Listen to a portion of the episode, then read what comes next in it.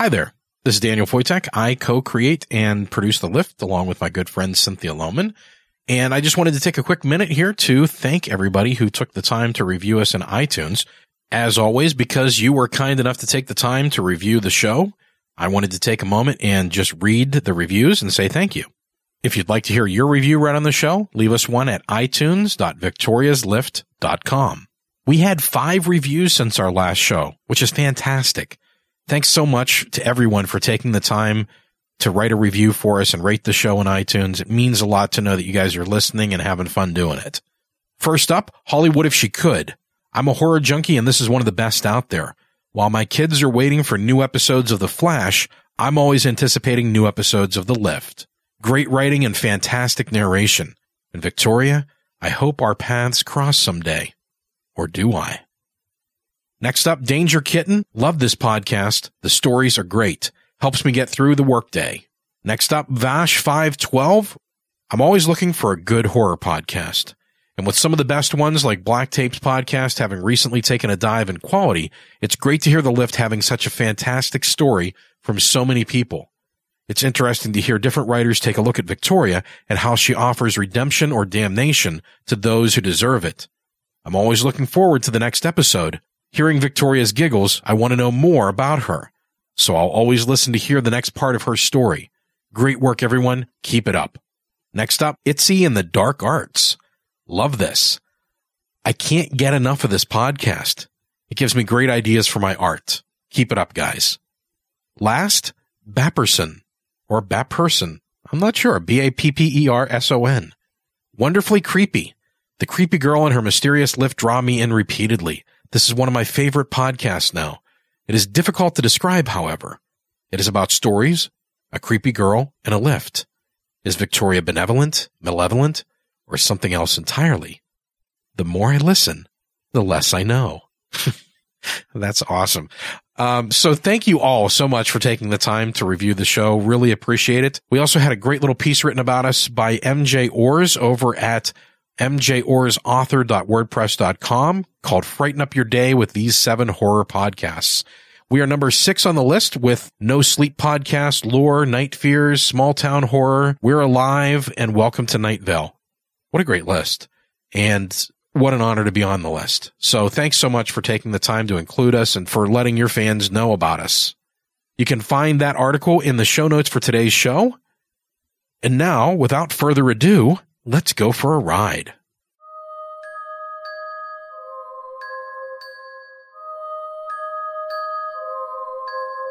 Hey, C. Brian Brown here, and I'm the author for today's episode of The Lift, The Burden of Others. If you enjoy the story, you can find more of my work at cbrianbrown.net. You can find more episodes of The Lift at victoriaslift.com. Enjoy.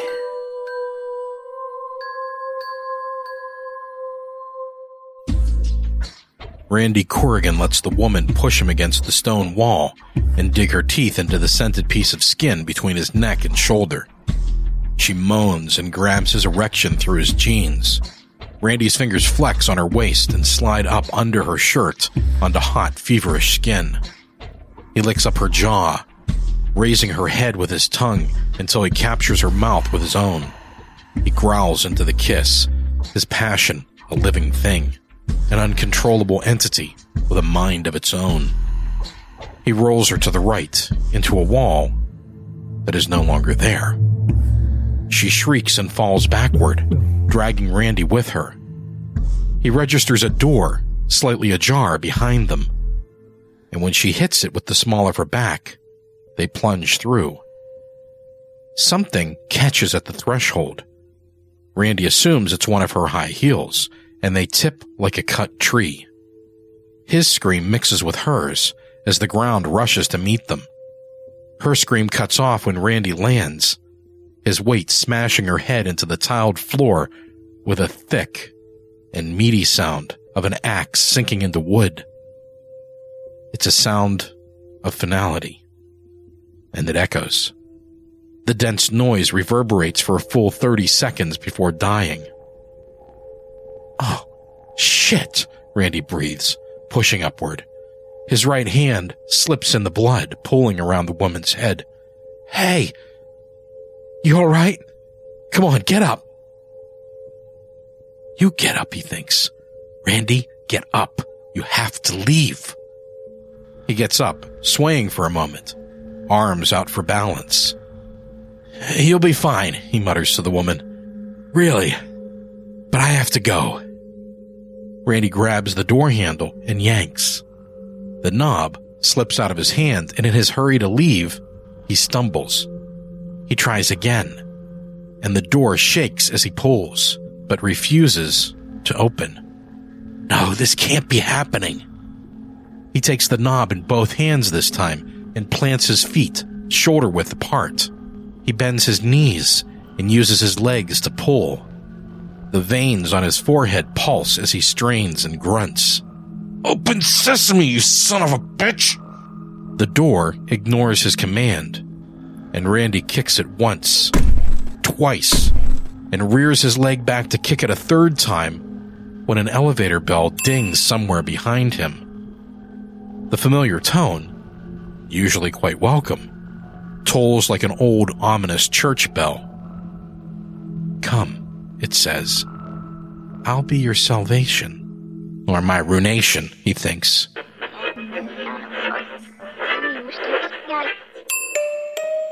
you hear me? I am Victoria. Once upon a time, there was a place that became lost. It is a place where story and substance combine, where the reality of story shapes thoughts, where fantasy becomes tangible. This is that place. Those who find themselves here are here to make a choice. The choices you made in the past don't matter, but the choice you make now is the one that will set your fate. His surroundings come into focus for the first time. The door he'd fallen through is made of old, roughed-up and rat-gnawed wood. Above the rotting frame is a dusty, lamp-lit exit sign that probably hasn't worked in 50 years or more.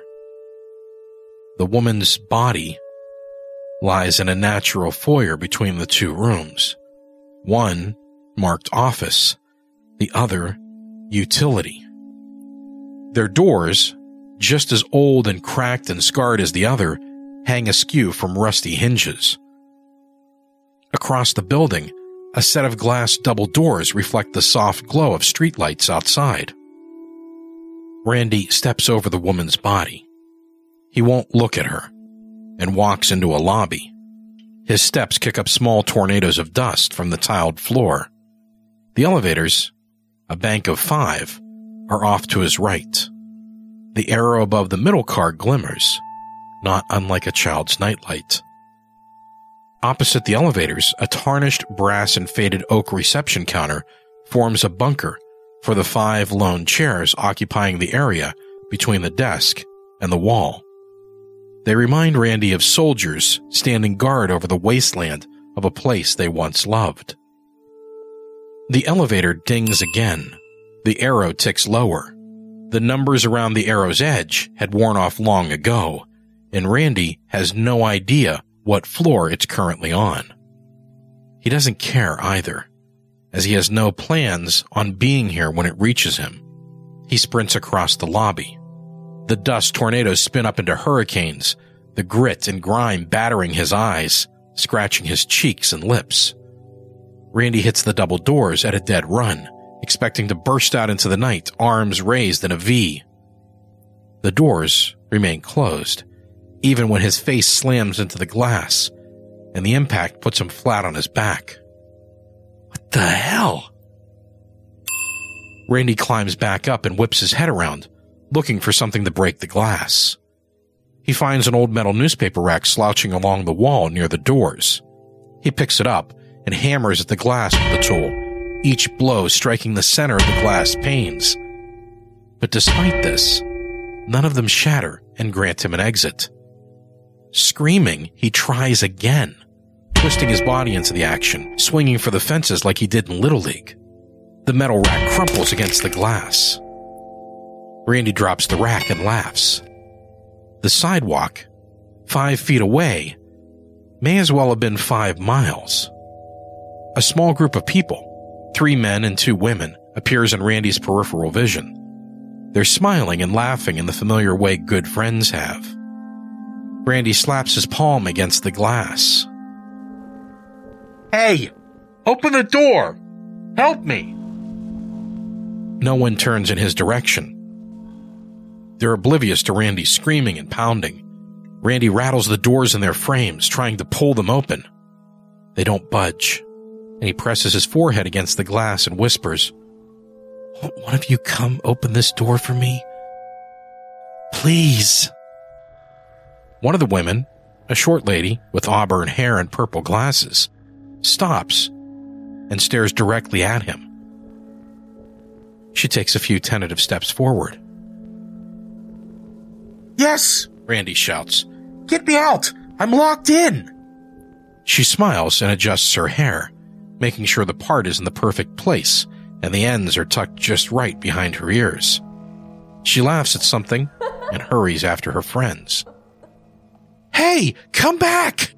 Come on!" Randy watches until they're out of sight. The elevator door complains in a loud, squeaking tone as it opens behind him. And he's 10 years old again, his hand in his father's wallet lifting out a couple of 20s when the old man clears his throat. Randy doesn't want to turn, doesn't want to show his face to whomever was there, and whatever punishment they're going to dole out. But just like when he was 10, what choice does he have? He readies 100 excuses to explain the bleeding woman, and he steps forward, prepared for anyone. Except a little blonde child, wearing a white pinafore over a purple dress and sporting pigtails. "Your friend is hurt." Her accent is British. Her posture, all American. Yeah, I was going to go get help, but I can't seem to get out." "Surely you have one of those small telephones, the kind that fits in your pocket." "A cell phone? Of course I do." "Why didn't you just call someone, silly?" "I don't know," Randy says. "I panicked. You know what? It doesn't matter. How do I get out of here?" "That truly depends on you." She giggles. Randy doesn't think any of this is funny. And this kid, she was creepy as hell, with her luminescent green eyes and last century's fashions. Her being here in this old, dilapidated building screams wrong. What's she doing here? Where are her parents? How can she possibly help him? Time to bite the bullet, he thinks. He digs his cell phone out of his jeans pocket and groans. The screen, cracked and black, doesn't respond to his frantic finger jabs. "It's a little late for that, don't you think?" the girl asks, an amused smile playing on the corners of her mouth. "It's never too late." "Yes, sometimes it is. If you like, there's a telephone upstairs you may use." The girl steps back into the elevator, which has remained open. Randy looks at the injured woman, her chest rising and falling in shallow spurts. Too much blood. She won't last much longer. "I'd prefer a way out." "The way out is up. Are you coming?" The way out is up? What does that even mean? He didn't relish the idea of climbing down some condemned fire escape or jumping from roof to roof. That all sounded stupid to him. But no matter how hard he tries, he can't get the bent magazine rack out of his head. The glass should have broken. Those people should have heard him. This little girl shouldn't be here. I shouldn't be here. Randy follows the girl into the elevator. The doors slide shut with as much noise as they made when they opened. The car catches, ascending in a series of jerks and stops. He hasn't pressed any buttons, and neither had the girl. Studying the interior, Randy doesn't see any buttons, no panels, or even emergency stop measures. Only floor-to-ceiling mirrors on each of the three interior walls. They cast his reflection into infinity, and each time he turns, in every direction he looks, all he sees is himself, the way it's always been. "We're here," the girl announces when the lift stops. The door opens into a hallway that smells like a damp basement.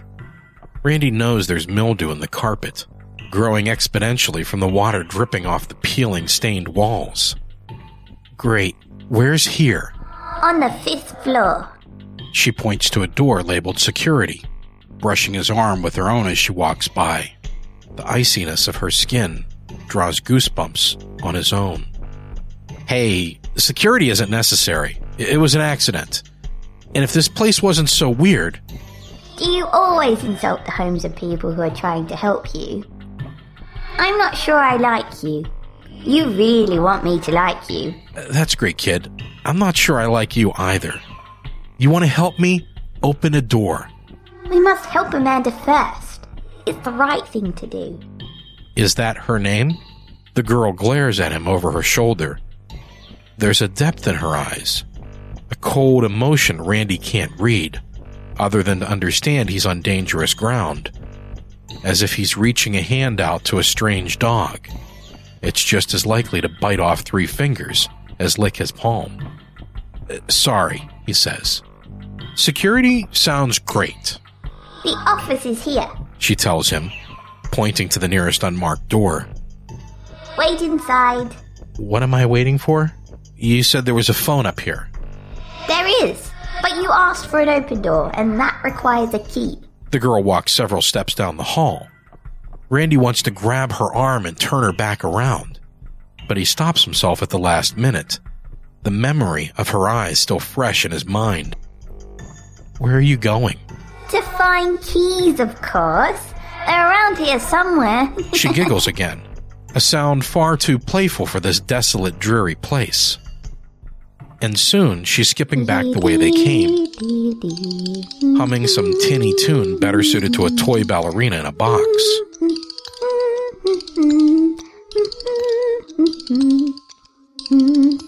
The door opens without noise or fanfare and settles against the inner wall with a sigh. Unlike the rest of the building, the security office is bright and clean, the walls so white, the reflected light blinds him. Randy blinks against the glare and moves beyond the door, which shuts unnoticed behind him. A long counter engulfs two walls. They're covered with old typewriters and stacks of paper. Video monitors cover the walls. Each one flashes images too fast for Randy to process, the pictures scrolling from top to bottom, the way they did when he was a kid and his dad couldn't get the rabbit ears lined up.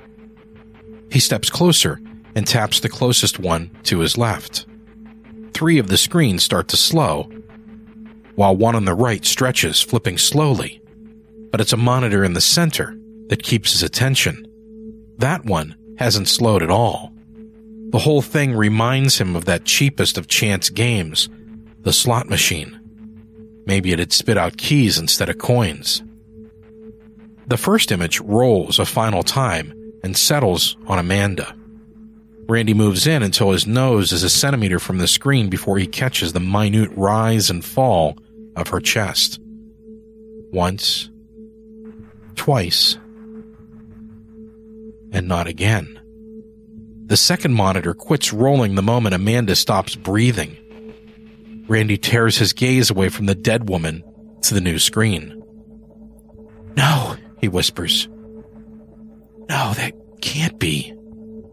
His wife, Meredith, stands on a chair in their living room. She's fashioned a noose from several of his ties and one of his old leather belts. The business end is knotted around her neck. The other end trails off the top of the screen, probably tied around one of the aesthetically pleasing support beams that crisscross the area under the vaulted ceiling. She stares straight ahead for a long moment before raising her eyes to meet his, almost as if she knows he's watching. She speaks, but he can't hear the words, and Meredith gives him a small, tired smile. No, baby, don't do this. I'm sorry. Don't do this, he pleads, voice cracking, understanding there's no possible way he should be seeing this.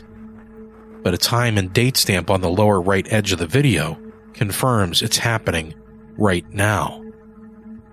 Meredith shifts her weight on the chair and the whiteboard behind her, the one that charts all her cancer meds, comes into view. Randy hangs his head, fighting tears. The fourth monitor flares, and his daughter Melissa storms into the living room. Only it was the living room as it was 13 hours ago. She's carrying a bottle of water and her book bag. She was late for her first class this morning. He stands in the middle of the room, where his wife has the chair now, arms folded, a cup of coffee in one hand, and his gym bag slung over his shoulder. Melissa speaks, and it doesn't matter, there's no sound. He replays the conversation in his memory, even as it's replayed on the screen. I'm not updating the board, Dad. You do it. Do something other than go to work in the gym. Try sitting with Mom. Maybe hold her hand or something. I have an idea. How about just talking to her? Look, no, Dad, you listen to me. Mom is dying. Whether you want to believe that or not, it's true. And she needs you now more than she ever did when she wasn't sick. You've always been something of an egocentric prick. And really, no one cared. We vacation where you want and always eat at one of your favorite places. Why do only your hobbies matter? Why can you spend thousands on expensive whiskey, but Mom has to sneak money to buy an easel?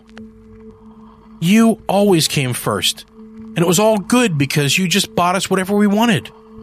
But money isn't going to fix Mom now, and you have to put her actual life first. How hard can it really be, Dad?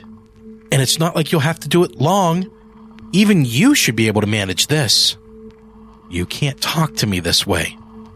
You can't stop me. Update Mom's board. She needs to see the dosage and the times. Otherwise, she forgets. Melissa stalks past him and out of the frame. On the screen, he takes a sip of coffee and gives the board the finger before leaving. The next monitor finally halts its lazy turning, and the image punches Randy in the gut. He doubles over.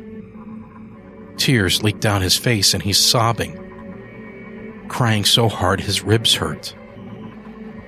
He reaches up and shoves the monitor, unable to miss the sight of Melissa cutting her mother's dead body down with a kitchen knife. Using the counter as leverage, Randy stands up and finds the image on the center monitor steady.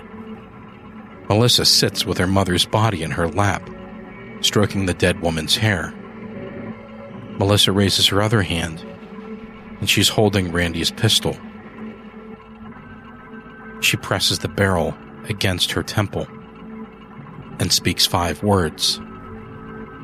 5 words Randy hears as if she's standing next to him.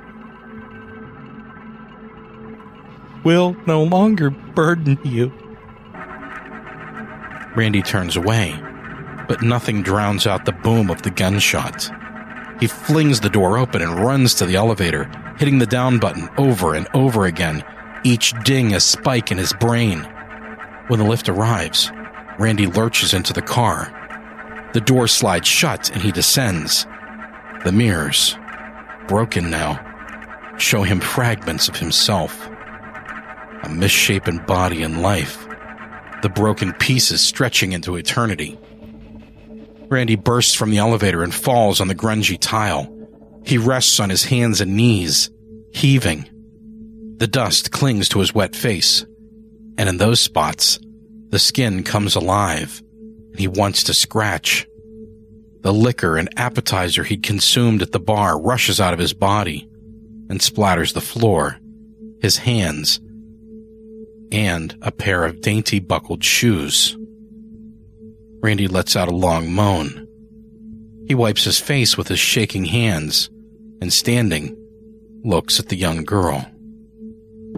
"I have to leave," he says. "Please." The girl holds out her hands. There's a key in each. One has a square head, and the other resembles a Phillips screwdriver with a 5-pointed star head. "You can either go out the front door or the back. My father used to say that a man worth his salt used the front door, and the skunks came and went by the back." Randy looks between the two doors. Amanda's body will need to be removed. He'll have to call an ambulance. The little girl told him earlier that, yes, sometimes it was too late. He can't stop everything. He feels this instinctively, but he can stop some of it.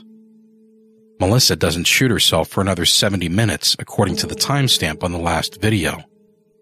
He can still stop her if he wants to, if he's worth a salt. Am I worth a salt? There's only one way to find out. Randy moves to the front door, and the girl follows. The lock is obvious now, and even though it wasn't there earlier, he doesn't question it. The front doors take the square key, and he takes that one from the girl's hand, inserting it into the hole. The door unlatches and swings open. Sweet, cool night air drifts in. "It was nice meeting you," the girl says. "I hope to never see you again." Randy walks through the opening and turns to say something. "Thank you, maybe." But he's not sure, and comes face to face with a solid brick wall. Amanda leans against this new surface. Blood trickles down over the top of her ear, and Randy moves close. He probes the top and back of her head with his fingertips, searching for the massive wound. All he finds is a tiny cut on her earlobe. "I'm fine. It's just a bump." "Where were we?" she asks, reaching. Randy backs away, checking his watch. 1 hour. "I have to go." "You can't just leave me," she says. He opens his mouth to tell her that's exactly what he's going to do, but the wall behind her fades into a set of glass doors. The little girl looks at him reproachfully. Randy blinks and digs out his cell phone, happy to see it whole and healthy now. "I'll call you a cab," he says. "It's the best I can do. I have to get home." Randy calls the cab company and steps into the street, seeking his location, which he gives to the dispatcher. "They'll be here soon," he informs Amanda, smiling at the wall that's just a wall again. He hurries for his car and finds it in the community lot 5 blocks away, right where he left it. He takes this as a good sign. The engine starts and he backs up, heads into traffic. 45 minutes.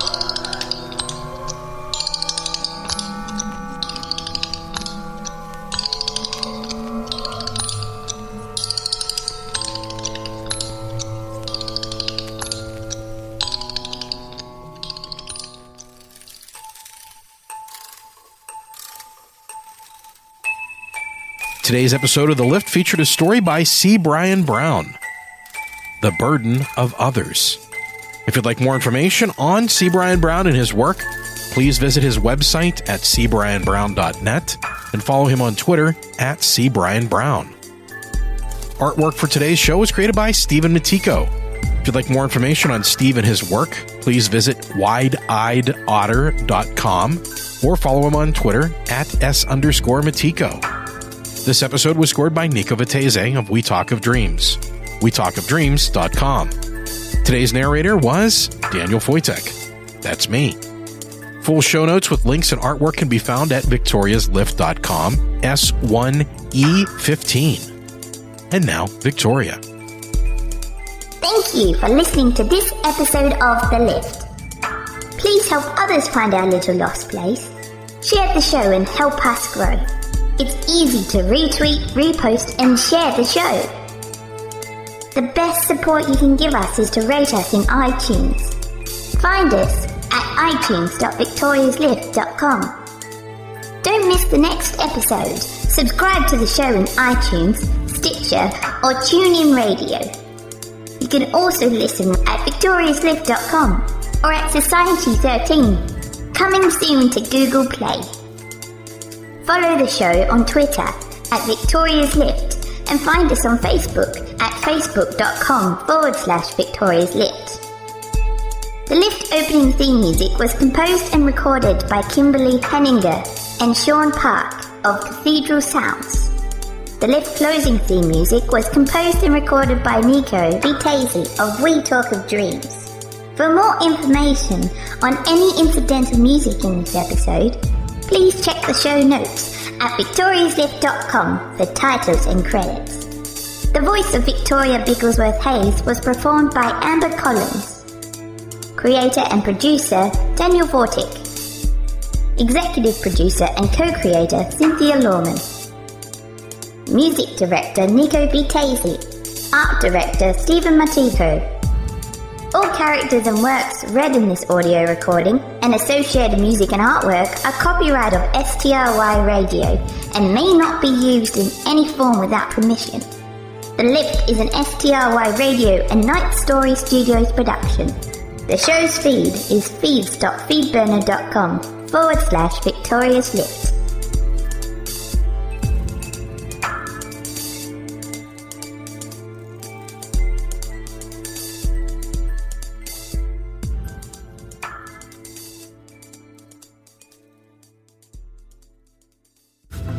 Societies rise and societies fall. When the time comes, one society steps forward to build a better future. The Wicked Library, Kettle Whistle Radio, Ninth Story Podcast, Prog Watch, Red Horse Radio, The Lift, History Goes Bump, Listen, the M-Writing Podcast.